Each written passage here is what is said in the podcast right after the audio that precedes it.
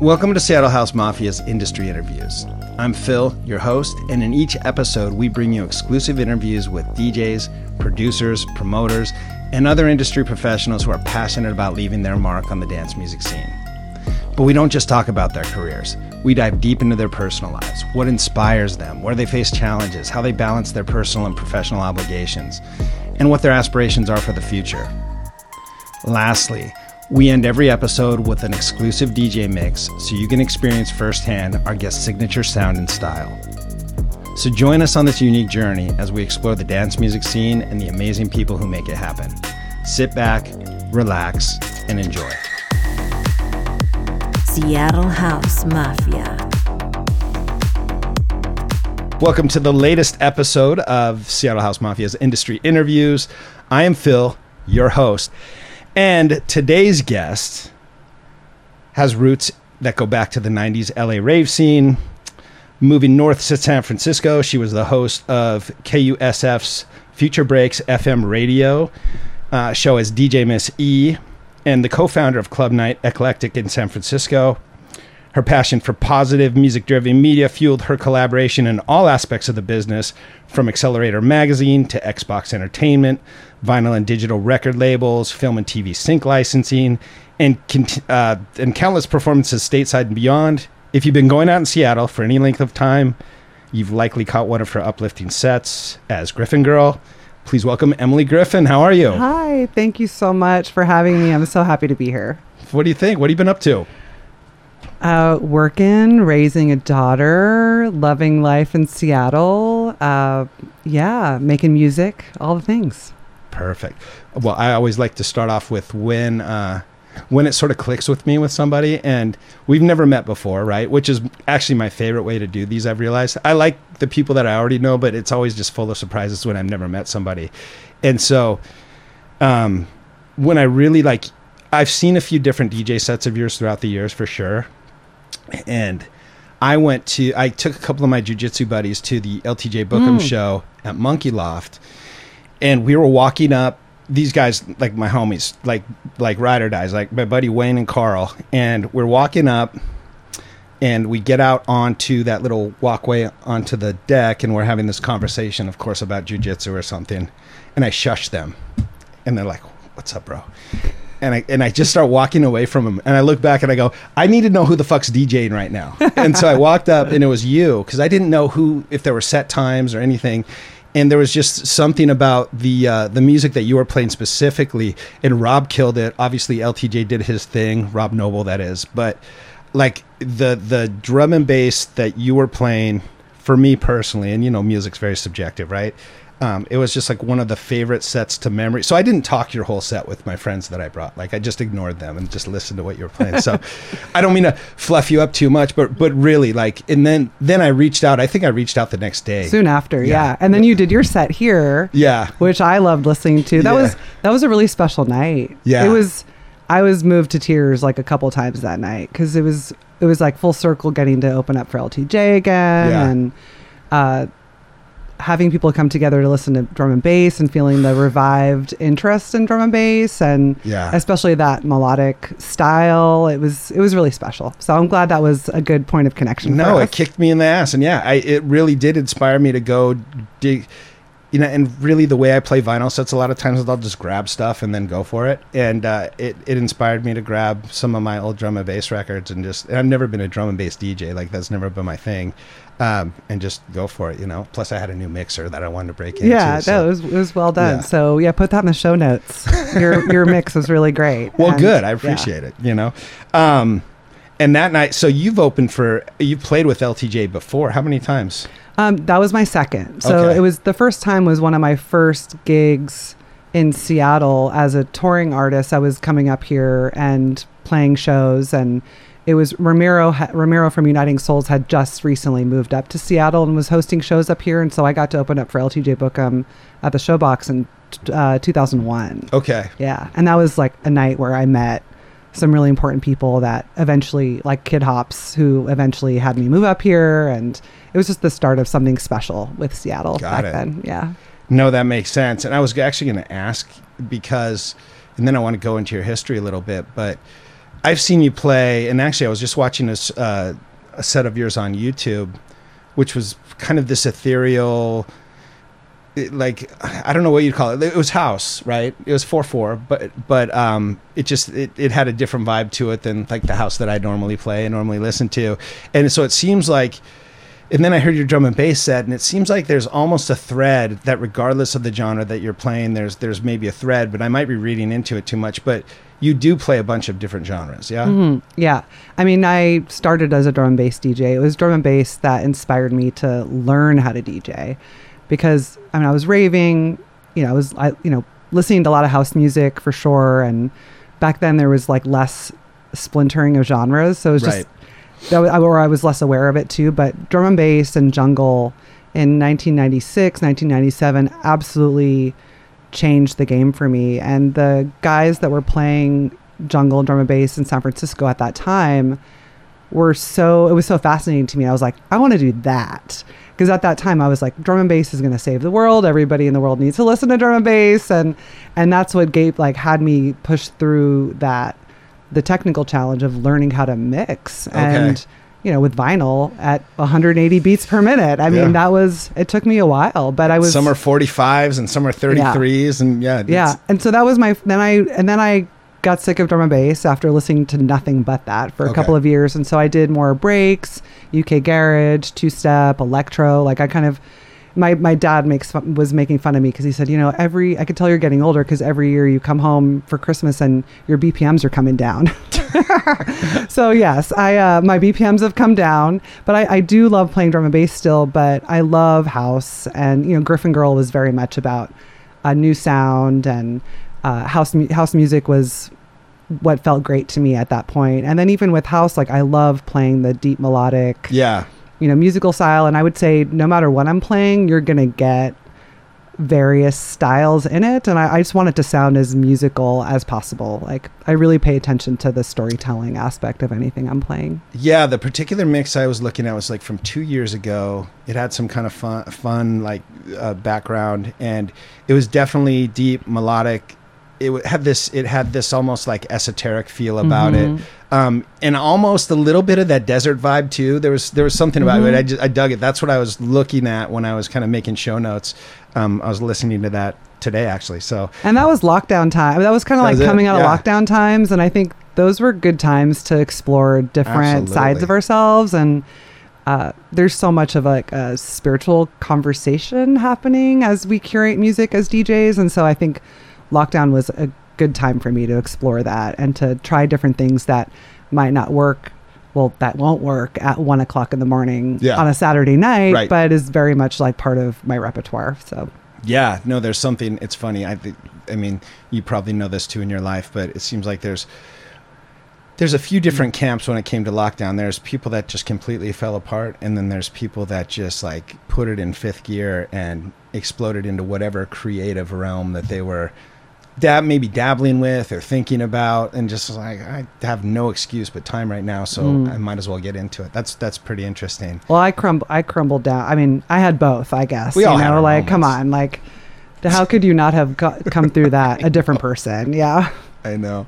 I just don't want it to happen again. That's a whole nother. No. That's a whole nother show. We'll see. um, and uh, so it's funny you said your dad. So your dad, uh, how does he even understand like what BPMs are? Did you just? Did Oh well, he's I, I got my you know, I'm I'm from come from a musical family, Okay. and he was he's a self-taught musician and uh, has a pretty hefty guitar collection. He was I grew up with he playing on his 808 machine, and he's he's a musician. Like he abs like I came home with mixtapes of you know jungle, and he was like. Girl, this sounds like rush hour in Times Square. Like, what is this? But he saw he saw my passion, and I think when when my parents saw my club eclectic succeed and that become a thing and they started to see how my passion for dance music and raving and all that started to intersect with my interest in media production and for my career like they were like okay we get this like it's not just about you partying and having a great time it's out actually to all hours. and- yeah, like they, they, you know, they didn't understand that part of it, but, uh, but now they, you know, they see how I've turned that into a really successful career, so they're happy. Yeah, I want to get it. So before we talk about that, so did you grow up in LA or where did you grow up? I was born in Queens, New York, Okay. and my dad was an executive for British Airways. So I'm an airline brat. So I lived all over the world, all over the country. My sister was born in Detroit. My brother was born in New Orleans. Bounced back and forth, East Coast, West Coast, all of that. But I, San Francisco was the first time I got to move for me. Like I wanted to do radio production. KUSF was the top rated college radio station at the time. And that's all I that's all I could think. I was like, okay, I'm I love radio. Like I grew up with radio because radio was always my best friend For anywhere sure. I moved. It was the constant. So I was making mixtapes off of the radio and doing fake radio shows. Like I've always been DJing, Phil. Like it's part of my essence. I don't remember not DJing because I was always doing radio shows, even if it was fake radio shows in my, you know, my garage, you know, growing up. But it was that intersection of radio that had me go to San Francisco at that time. And that was where everything else took off for me. Because you started though in LA, the when like your Yeah. intro was to the rave scene in absolutely. LA. Mhm. Okay, I gotcha. Yeah. I got you. Grew up in the East Coast, but then you ended up because of your father's career, ended up in LA at some. yeah. for some so that was where. I was in high school. And so high school age was going to underage clubs and eventually raves and kind of stumbling upon greatness because I stumbled upon Wicked and Jesus. you know, like Doc Martin and Moontribes. Yep. And I mean, come on. And then I was like, I went to back to the East Coast for a hot second and I was like, what am I doing? Like, I love the West Coast. There's something special happening there. And something really called me to San Francisco. And that's, I'm so glad I went there at that time Right. because that's where the jungle scene all got started and really where, in terms of like the timing, that I graduated college in 98. So, uh, like the first dot com boom was starting to happen. So all of that, you know, media interest and like media production all kind of came together for me then. Yeah, there was really a convergence, both I think of just I don't want to know if it was respect for creative endeavors, but also this convergence of like new ways of looking at doing business and Yeah. money and and Well, as a globe, all of a sudden, like self-expression yeah, and community was becoming this global thing, like for real. Yep. Because I was listening, all of a sudden, like listening to pirate radio stations out of London over the internet in the computer lab at University of San Francisco. And I was, you know, got my first job working for like a multimedia startup and they had a fax machine, which is how people communicated back then. So I was like faxing labels, ask, telling them about my radio show and asking for promos and kind of doing, like you were talking about being in, in the sales and just kind of going for it Yeah. and just like asking, like Yeah. reaching out to people and trying to make connections. And that was like so much more possible then. it was. Tony H said, "Closed mouths don't get fed." Absolutely. Right. Like a- ask, Yep. ask. It's funny that same time I was actually working construction. I took some like a last quarter off of college in Hawaii, and there was a local college radio station, I guess, and I don't know which one it was, but I would make sure I was on the beach every Saturday listening to Horizontal Lounge, and like Mark Farina was on, and uh, God, I want to John Howard, and yeah, like they were playing a bunch of West Coast, you know, West Coast heads back then, and it was just like such a good, and it was I'm in this crazy you know, on this crazy beach in Hawaii, listening to house music, and Yeah. just, yeah. So, and you know and that all grew into you know groove tech as a whole topic Yep. but like these were we were doing things then like what twitch is now like we were doing that then when people were still on dial-up like we were just like ahead of the wave right i'm not surprised by that i'm always like all right what i want to catch that next wave i want to catch that next Yeah. wave where like like basically human consciousness and technology is like all right at that same level but i think that we're we're there like there's something happening now with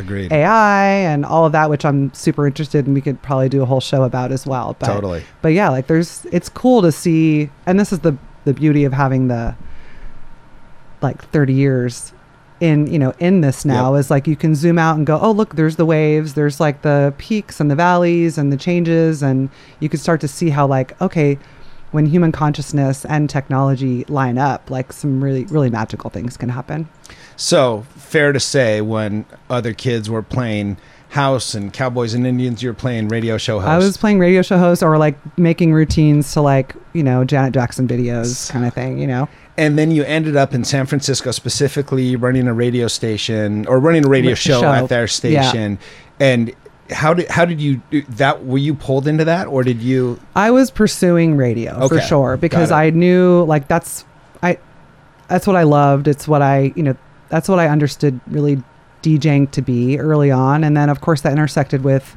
uh, going out and going to raves. So I started booking DJs on the radio, and then there was an Irish guy that was in charge of an Irish bar who heard me booking drum and bass DJs on the radio oh. and he oh. called me and said, "Look, if you're doing if you're booking the DJs on the radio, come like start a night." And that's when and I I had never thrown a, a club night before, so I got a couple of my close girlfriends and we started Eclectic, which started in 1997 was really became like the epicenter for drum and bass on the West Coast and had has its own storied history of like how uh, influential it was in terms of bringing talent to the West Coast, all the like bunch of collaborations that came out of that, and artists that it launched. Like Eclectic became uh, a part of a lot of people's history. I love that. Yeah. yeah, and that was it was. I mean, wasn't that a pretty male heavy drum and bass, especially West Coast, right? Yeah, and but then? San Francisco had a really interesting thing happen at that time, and I I've seen I actually see this now happening in Seattle, but the you know women here are like very supportive of each other. Yep. and at that time in san francisco is also like that. If you looked around like women were running the radio shows the record labels the magazines the like the club nights like there was like enough of like women in positions of power where it just kind of like there was a flywheel of support where it just then of course then encouraged more women to get involved. And that's the thing like girls and women need to see another woman do something first before yep. they kind of clicks in their mind that they can do it too. And I feel like that's very much like what called me back to music in 2015, 2016 and creating GriffinGrrl was very much like wow, like I had put DJing aside for for a while and didn't really think that it was going to be something that I did again, but I think part that's part of the calling was like being vocal and being visible actually has such a ripple effect into the community and a lot kind of like in its own way gives other people permission to do it too. So yeah, I've noticed a theme even with you know and we were talking about this off camera, but having some of the other fem guests, uh, artists, DJs, producers that we've had through, there is there is definitely a level of support that's admirable, um, and it's yeah, it's just it's very cool to see. Well, women usually it flip it goes one way or the other really quickly. It goes into like competition and scarcity yeah. or abundance and sisterhood. And we're definitely if i have anything to do it, with it it's going to go that you know the way of support and creating a safe place to ask questions and then like creating the allies. You know having like having there be enough of enough strength to be like yeah we're we have each other's backs and we have this like great group of allies around us that are also helping lift us up you know do you feel like in Seattle specifically, it's pretty fair representation now between, you know, male artists and femme artists? As far as like, well, I would ask both in production, but also in performance. I think we're there's a lot of there's a there's definitely like a whole new group of women that came out of lockdown as DJs, which is really cool to see. Yeah. Like I think I think a lot of people got that memo or like, oh, they're not going out anymore. They took on, you know, they they took that time to learn and i think that's awesome. I love seeing more women behind the decks.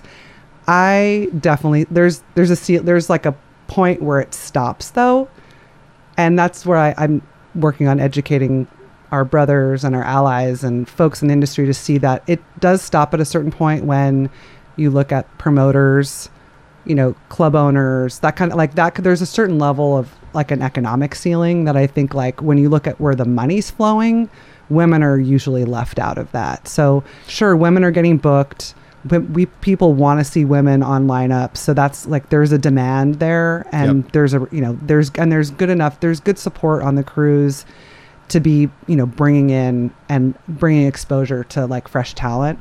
Um, but you don't see a lot of you don't see a ton of women promoters, and you definitely don't see like even if you just look at Monkey Loft, and the the layer of like who's running those nights. Like there's a lot of like women on support but there's not really like women at the table in terms of like the the core crews that are like running that running those nights in that business. So i just think it's interesting to look at what do you like, think that is though? I mean you're paying well attention. well i am well i think that i mean ec- i think it all comes down to money in a lot of ways and economics and i don't think a lot of women are in a position to take a loss on a night and I take that risk um, and i think that that has to you have to have that appetite to to get to that to get to that point Okay. and and yeah it's just I, I don't have the answers there but No, i just no, think it's I- interesting to look at and to see like okay women are you see a lot of women on bills awesome and then look a little bit deeper and see like the business side of it Right. and go hmm okay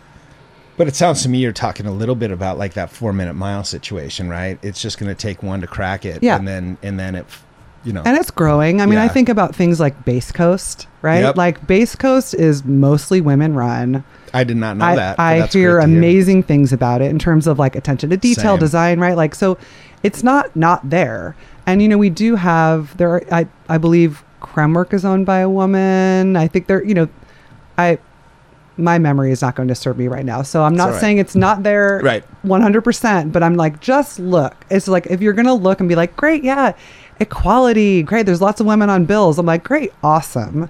And that's just the beginning. Right. It's just the beginning because hopefully these young women that are getting into it as DJs, hopefully they are producing and hopefully they are looking at becoming promoters because it feels so good to give other people opportunities.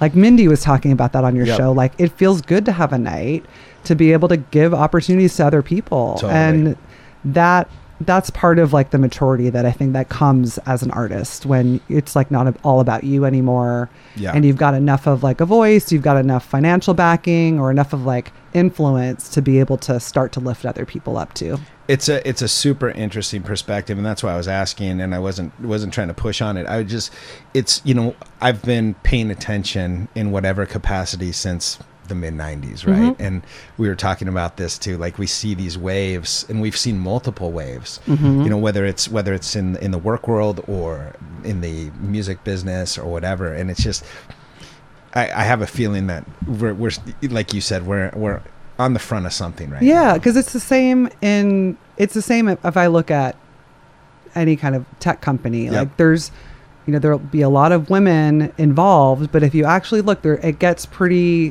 thin at the top. as you go up and yeah. that's just like important to look at and you know this is an an- you know it's it's a fun creative community beautiful and it's also a business Yeah. so got to look at the money Yeah.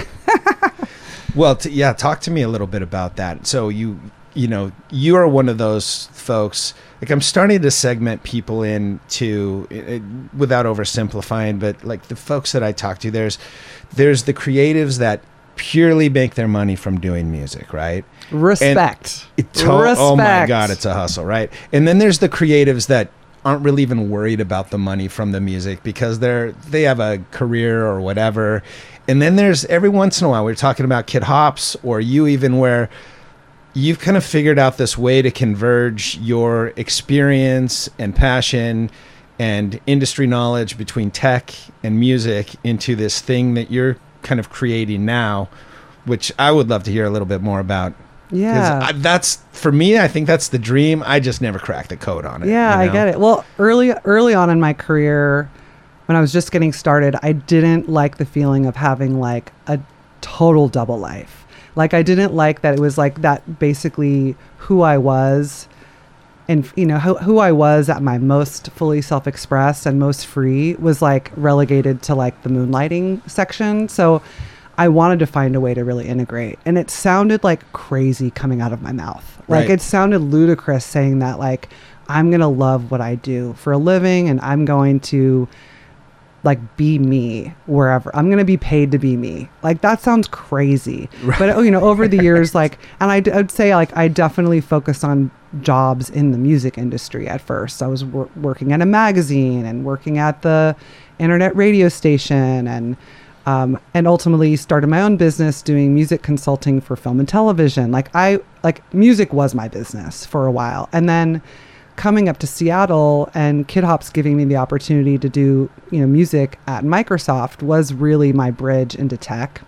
And that's really where it put it to test. Got it. Because there is a, you know, there and I got to do, you know, music and cool music stuff it, at Microsoft at that time. I was making play, I was curating playlists and doing label relations and that was that was really fun. And then and then I got to a point where I was like need more separation you know like it just Oh. got like i kind of like felt like that some of the authenticity was lost for me. So i wanted to separate it. And really that was at a time where i needed to explore some new things anyways. Like i wanted to do more embodiment and yoga stuff and i wanted to have a kid and like just try some new things in my life. Like i had been doing music and djing at that point for a, a lo- enough time where i was burnt out Yeah. and burnout is like something that we all need to pay attention to as humans on planet Earth in general. Um, but that's really where I I would say, you know, now standing where I am now as someone that I could say I'm a professional culture designer. I'm a chief of staff for a design team at Microsoft and I'm I'm approaching it all as a, an employee experience and a culture designer. I got all of those skills from dance music.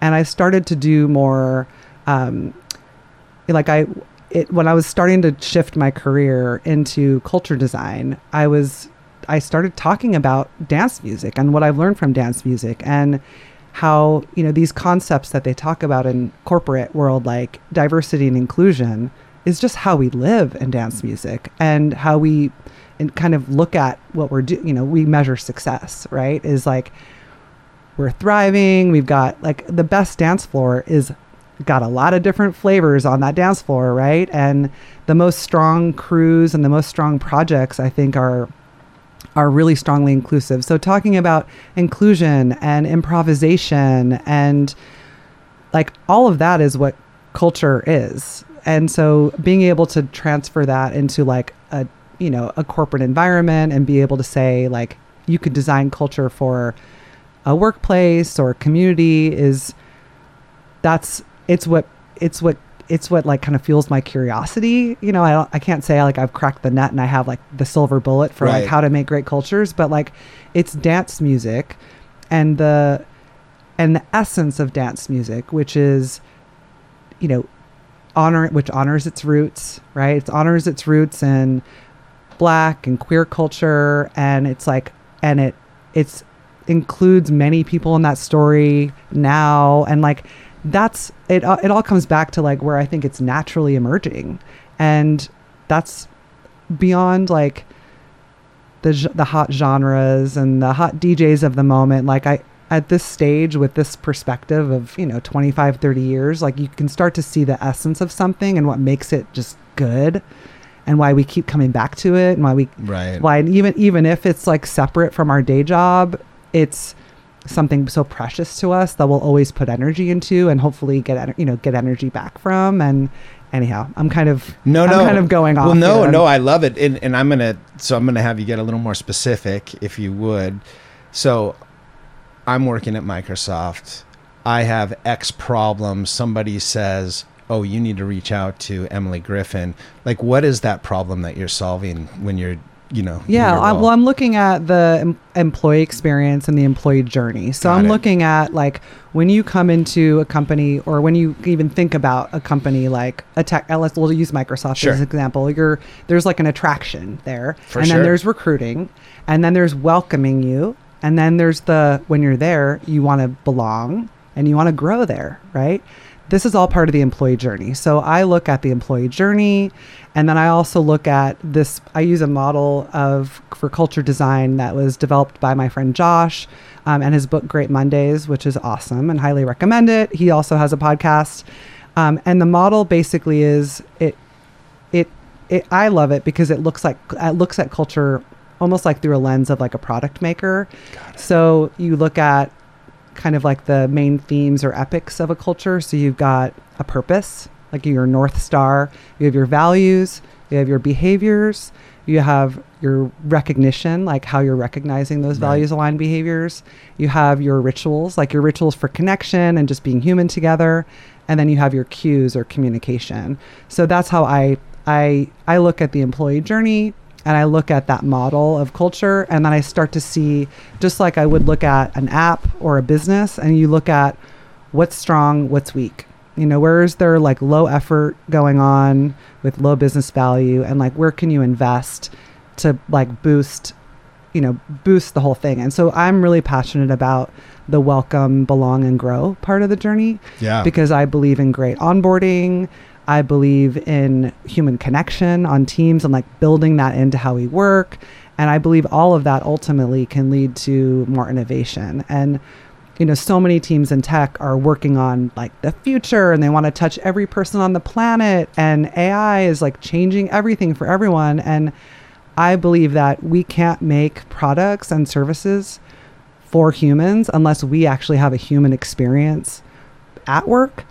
And, you know, work has become so transactional and I just want to get what, I, you know, your company just wants to get what it gets out of you and that's and like just burn you out and i i think that's yeah. an old model that is dying and especially young people they don't want that anymore they they see through that they know that it's unhealthy and that's why I look to dance music. I to dance music, and when I perf- when I'm up there performing and DJing, I know that my whole job is to light people up and inspire them to be alive in the rest of their life, yeah. and to bring that into how they interact with their beloveds and their kids and their coworkers, and that's my kind of that's my prayer every time that I DJ is like I just want people to feel that spark of aliveness and freedom and bring that into the rest of their lives. I know? love the parallels and I'm just I'm it, I'm grasping it now because I I've worked in the corporate world for a long time and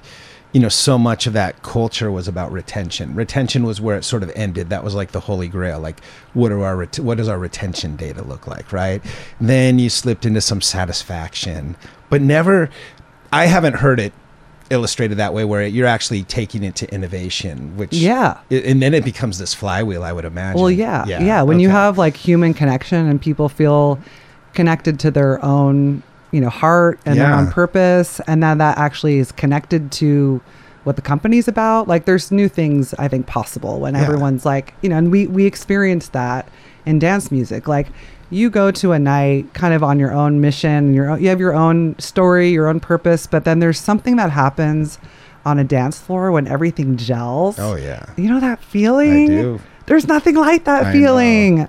like if we could bottle that feeling and like give people a taste out there that's the thing. Like the more that's why I love free parties and like parties out in the daytime out in the park. Yep. And things like that because there's like this thing like it this shouldn't be relegated to these environments that are like hidden and in the dark and on the side like it should be accessible. Right. It should be available to multi generations and totally. like this is why because there is that magic that happens when you're all doing you're you're doing your own thing but you're doing it together. Yeah. Like something else happens and that's what I'm into. That's that's what keeps me in it, and that's what keeps me staying. You know, like prioritizing staying healthy with it, so I can be a part of it and not burn out again. Because that's what happens, and we actually lose some great people in yeah. the community because they can't like the level of being able to stay healthy and in it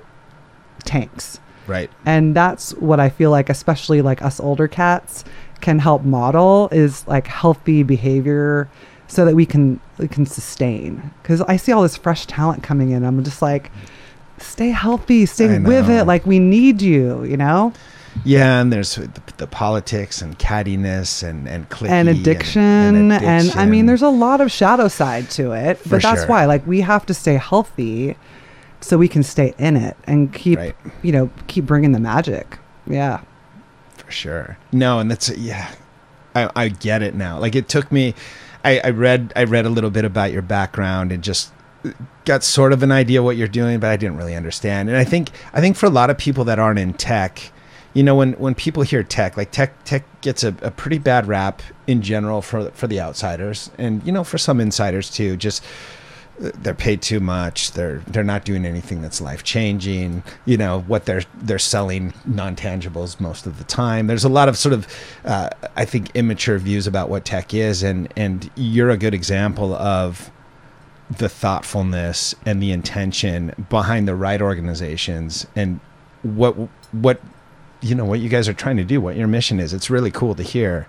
Um, well, there's a you know tech isn't going away, no, and it is a, a huge opportunity to make an impact because when we work on products, it does reach billions of people. Yep. And when those experiences are more accessible, when it's taking into account people that have different abilities, um, that are multi generation, and also when we think about the impact on the planet and like the potential for, you know, creating more sustainable um, and regenerative experience, like all of that. I'm not going to get too abstract with it, but there, sure. I see a lot of potential, and the potential is about impact, and is it about, and it's about making it more human right like yeah like we are straddling kind of like an old world of like kind of like late stage capitalism very extractive and damaging way of being and there is something new and i feel like dance music culture has always been looked to for innovation. It's always kind of been seen as like youth culture really right. and like the future. And so how do we how do we infuse that into kind of this system that is it's change it's changing and it has to change? Yeah. Like there is like an urgency there. And so like what we have i think we ha- the only thing that really makes sense to me anymore is art and music and and bringing that kind of like artist mentality into these spaces you know because i you know we know people in the scene that they work in um, you know they're social workers and they work in the government and like they you know we all spread out during the week and go and like work on our little pockets of like where we, have chosen to do you know make our living. And i i want to i want the experience we have when we come together in community and storytell and be together and the gathering and the sharing like i want that to be infused in everything else we do because then we can change the world. I love it. So let me flip this on you from what you've been doing in tech has that changed your approach back into dance music and, and sort of dance music culture? And has it, it has it just changed how you interact? Well, it's it's definitely, especially now with AI and seeing how AI and just using our natural language is changing like what's possible in terms of like productivity. I'm definitely like looking at music technology in new ways, like even just in the last six months, and I'm looking at ways that even preparing for gigs and um, just all the like fiddly stuff we have to do to kind of like manage our files and move things around. And i'm like where could this be more natural and intuitive? Yeah. Like if like i you know i'm looking at if there's any ai company any music tech companies out there that want to jam on this like i really feel like there's something that is possible around just making it all even more natural and intuitive and accessible for people. I mean as as someone that there was a point in my life where I let go of all of my gear. I had a lot of gear. I had a lot of records. I let it all. I really let most of it go.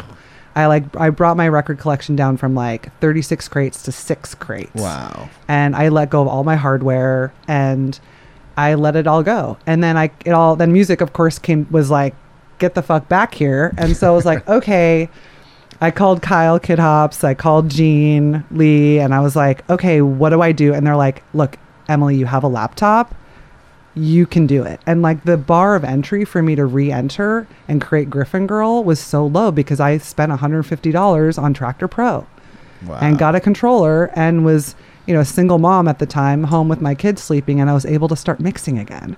Like the bar of entry, like the accessibility for me to be able to come back and without having to spend six grand on like a new studio that's the kind of like that's what I mean by accessibility. Right. Like make it more accessible. Do you feel like the down? I, I've I've heard sort of two stances on accessibility. The the other thing is that that lower bar of accessibility does create a lot of noise in the business, yeah, right? Yeah, I get it. I get yeah. it. I get it. But then like then you get the signal that comes that, that comes out. Like, you know, I you hear about stories about you know people playing with Fruit Loops, you know, in yep. in their bedroom, and then I mean, even I think of like Disclosure, like those were like two brothers hanging out in their bedroom, and then they like kind of like revived house music, and like I mean, come on, like who doesn't love Disclosure, right? Yeah. Like those guys just like started in their bedroom with like some gear. Like I, I think there's there's still there's oh the stars will always kind of like emerge from it. And yeah, like I I mean I.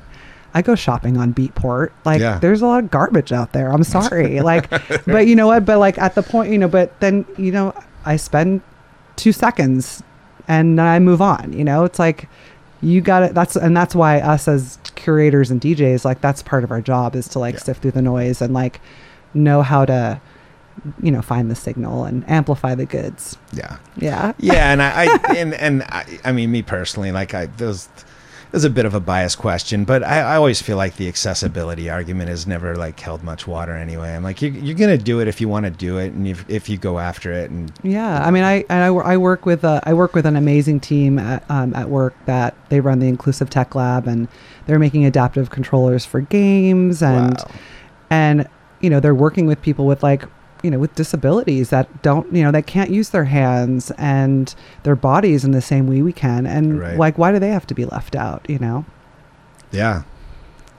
Yeah. And then we go back to the, I think the other thing is this feast and famine mentality. Well, everybody can buy, it spend $150, you know, a single mom all of a sudden becomes a DJ. Like, is that fair? You know, that's, Yes. yes, it is. Yes, it is. yes, it is. I think it's amazing. Yes, and then that that that you know that person having a community to connect into to ask questions and celebrate their wins and like that's that's a piece of it that's important too is like not be feeling alone in that and that's what dance music and our our community in Seattle like I'm so proud of our community because I do feel like we have a really collaborative and supportive community. Like I'm sure there's some naysayers and there's some For sure. moments and you know, we're humans, so it's relationships. Things are complicated sometimes. Definitely.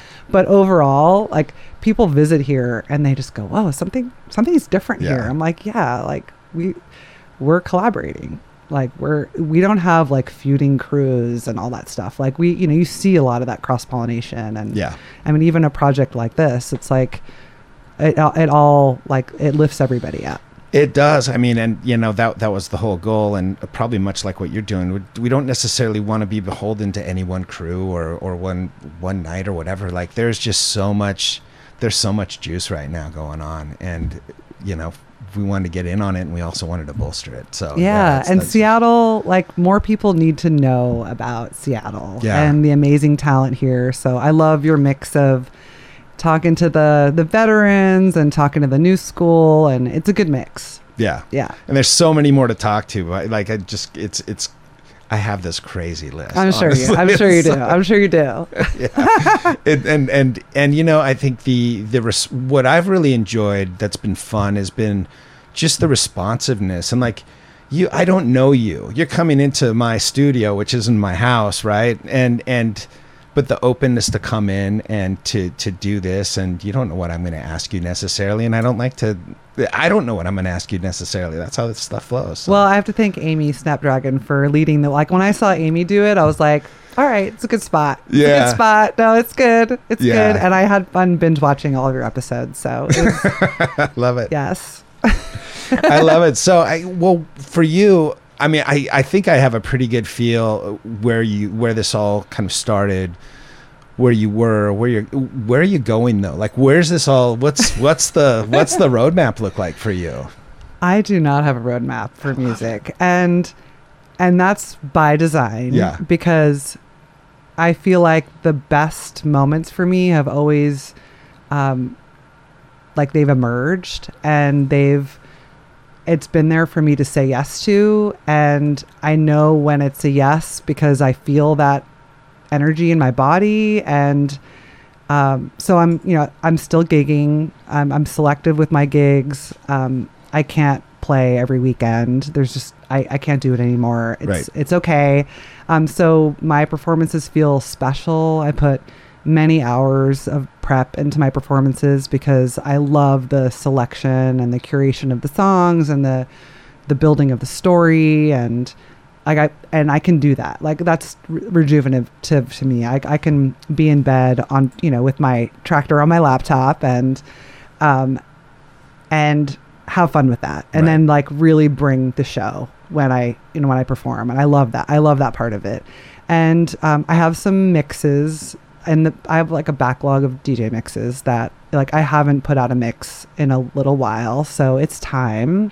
Um, I'm sending one to mastering today, and yeah, like I, I love that because then I can my mixes are really fun because I can reach my friends outside of Seattle, and I can reach my friends that don't go clubbing anymore, and it's like a moment in time, and it's a story that I've curated over many performances. Like I really, by the time I end up at a mix it's because I've really like hung with those tracks and I love them and they don't annoy me anymore. They like they don't annoy me, so I can like I, I get sick of music really quickly. I, that's what makes me a great DJ. It's Right. what part of why I I couldn't imagine like hanging out with like like one drum beat or one bass line and making music for too long. Like it sounds like torture to me. So I'm a great DJ, um, and would rather have songs that like really make beautiful love together. Like that go like i love that combination of of of songs. And so i'll put out some mixes. I'm um, i love collaborating with visual artists. So i've got a fun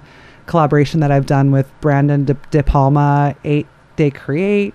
And he's um, worked on some new branding for me and put some really beautiful art together for one of the mixes that's coming out. So um, I also really love curating stages and like being ha- having a chance to create an experience and a platform to include other artists and that's kind of like what's calling me. Like i want to do some things that are a little different a little more um, involved and um, like create a whole vibe and an experience and visual art's really interesting to me. So i mean i'm really going with the flow here i'm going where it. the where the energy takes me and it's never led me wrong in the past so Well, and one thing that's unique about you is you don't necessarily produce, right? Yeah. And was that a conscious choice or I, pl- I played I played with producing. I would say I love um I when I have hung out in the studio um in the past like I'm good or I'm good at helping producers maybe that aren't DJs. I'm helping them arrange songs Mm. to be better DJ that makes sense? be better DJ tools basically. Um, but I again like I get sick of sounds so easily that I can't hang out with one sound for too long. Like it kind of drives me nuts. And I also don't like a lot of the fiddly computer work. So like for me, I'm on computers all I'm on a I'm on camera and on a machine all day. Um, and I don't necessarily it's part of like what even just being on Traktor for hours at night after work is like already enough for me. So, and I want that to be, and that's what I'm saying. Like being able to talk to my, being able to talk to my computer and tell it to do stuff versus even doing this Right. would be awesome for me because that would make it less taxing basically on my body Yeah. you know so um so i'm keeping it keeping it light keeping going with the flow feeling where the fuck yes is and that's what my roadmap looks like No, it's, kind of like cool. putting one foot in front of the other Yeah, I had a similar discussion with Terry Jacinto about production, you know, because it, it, that's always sort of been my thing too, like more computer time. yeah I don't, I just, I'm like the least technical, technical sales guy you'll probably ever meet, which is, you know, good and bad, right? but god like i'm so grateful for the people that make the music I know. like thank you for the people that do hang out and like make that drum loop just the way it is because i get to feel i get i get to take the best of that work like i feel sometimes I, I think about how when i'm auditioning songs and selecting songs and i'm like god i really didn't give that song much of a chance but i know it's not for me and i'm thinking of the hours that someone put into that song Yeah. and i'm just like one two three yep nope you know and i'm like wow someone probably spent many hours on that and I good know. luck to you it's not for me but I yeah know. Yeah, no, I have huge admiration for the folks that are producers and the prolific producers Oh, that yeah. just keep turning out and the consistent, you know, Yeah. it, it's just, it's so amazing. Like that, that to me is more unreachable than anything is just, I can't, I, I, like you, I think sitting in the studio and giving some ideas and, and, you know, maybe help Yeah, structure. I could, like- I could see myself doing that, but yeah the collaboration sounds That's fun. super fun. like hanging out with homies and collaborating Yeah. sounds fun if someone was actually doing the engineering work yeah. um, Yeah, and yeah for me it's like you know i've i've got a i've got a almost sixth grader at home and i'm you know raising my daughter and i'm really going forward at work like i really do want to to make an impact as a leader in tech and and make a difference there. So I, am put you know we only have so many hours in the day, and I will say right. the one thing I'm not sacrificing is sleep. Like I get eight to nine hours of sleep Good every night. you.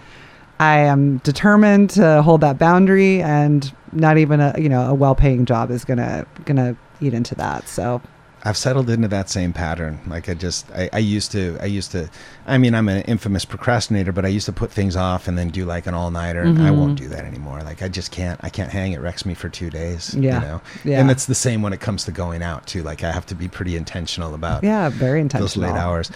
So besides music, you know, I know you mentioned yoga.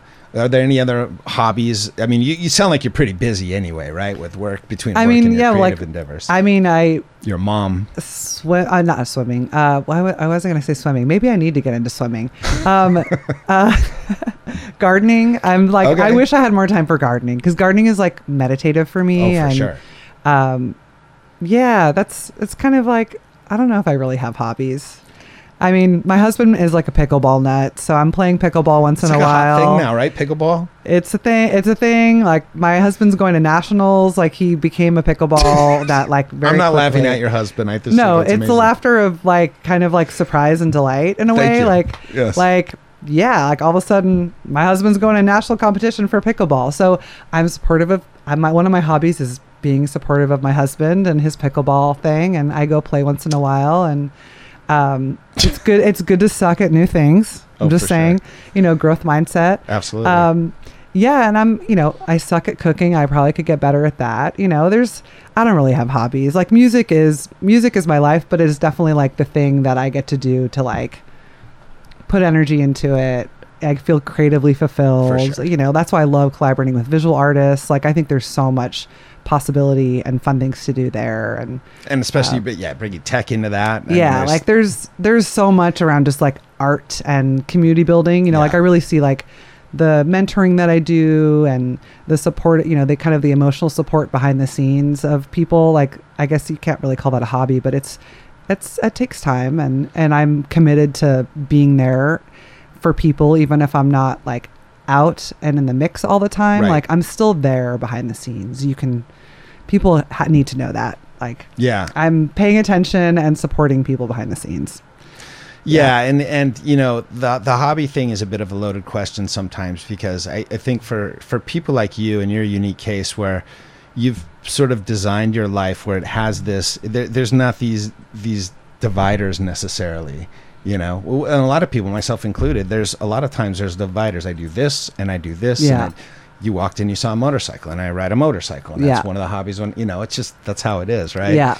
so I, I think it's it, i'm learning a lot about you and just in general like making me now reflect on a bunch of things which really this is like for me this is like a therapy session most of the time I, and it's anyways. I, when I came, I was like, I feel like I'm going to therapy, like music community therapy.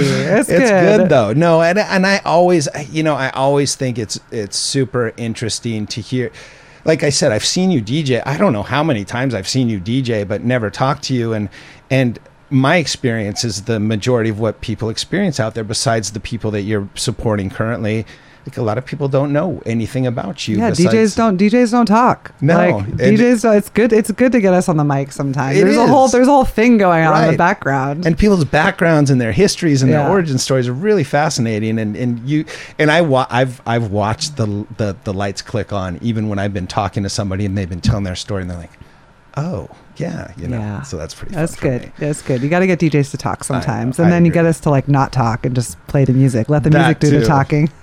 well sp- speaking of playing the music before we get to that anything else you know this is always the, if if there's any shout outs any upcoming gigs any upcoming projects yeah. that you have on the burner I will say I have a really fun gig coming up uh, Labor Day weekend. I've um, helped influence a UK Garage showcase Oh, at Jesus. Monkey with Soft Option and Carl. So Mindy's on the lineup.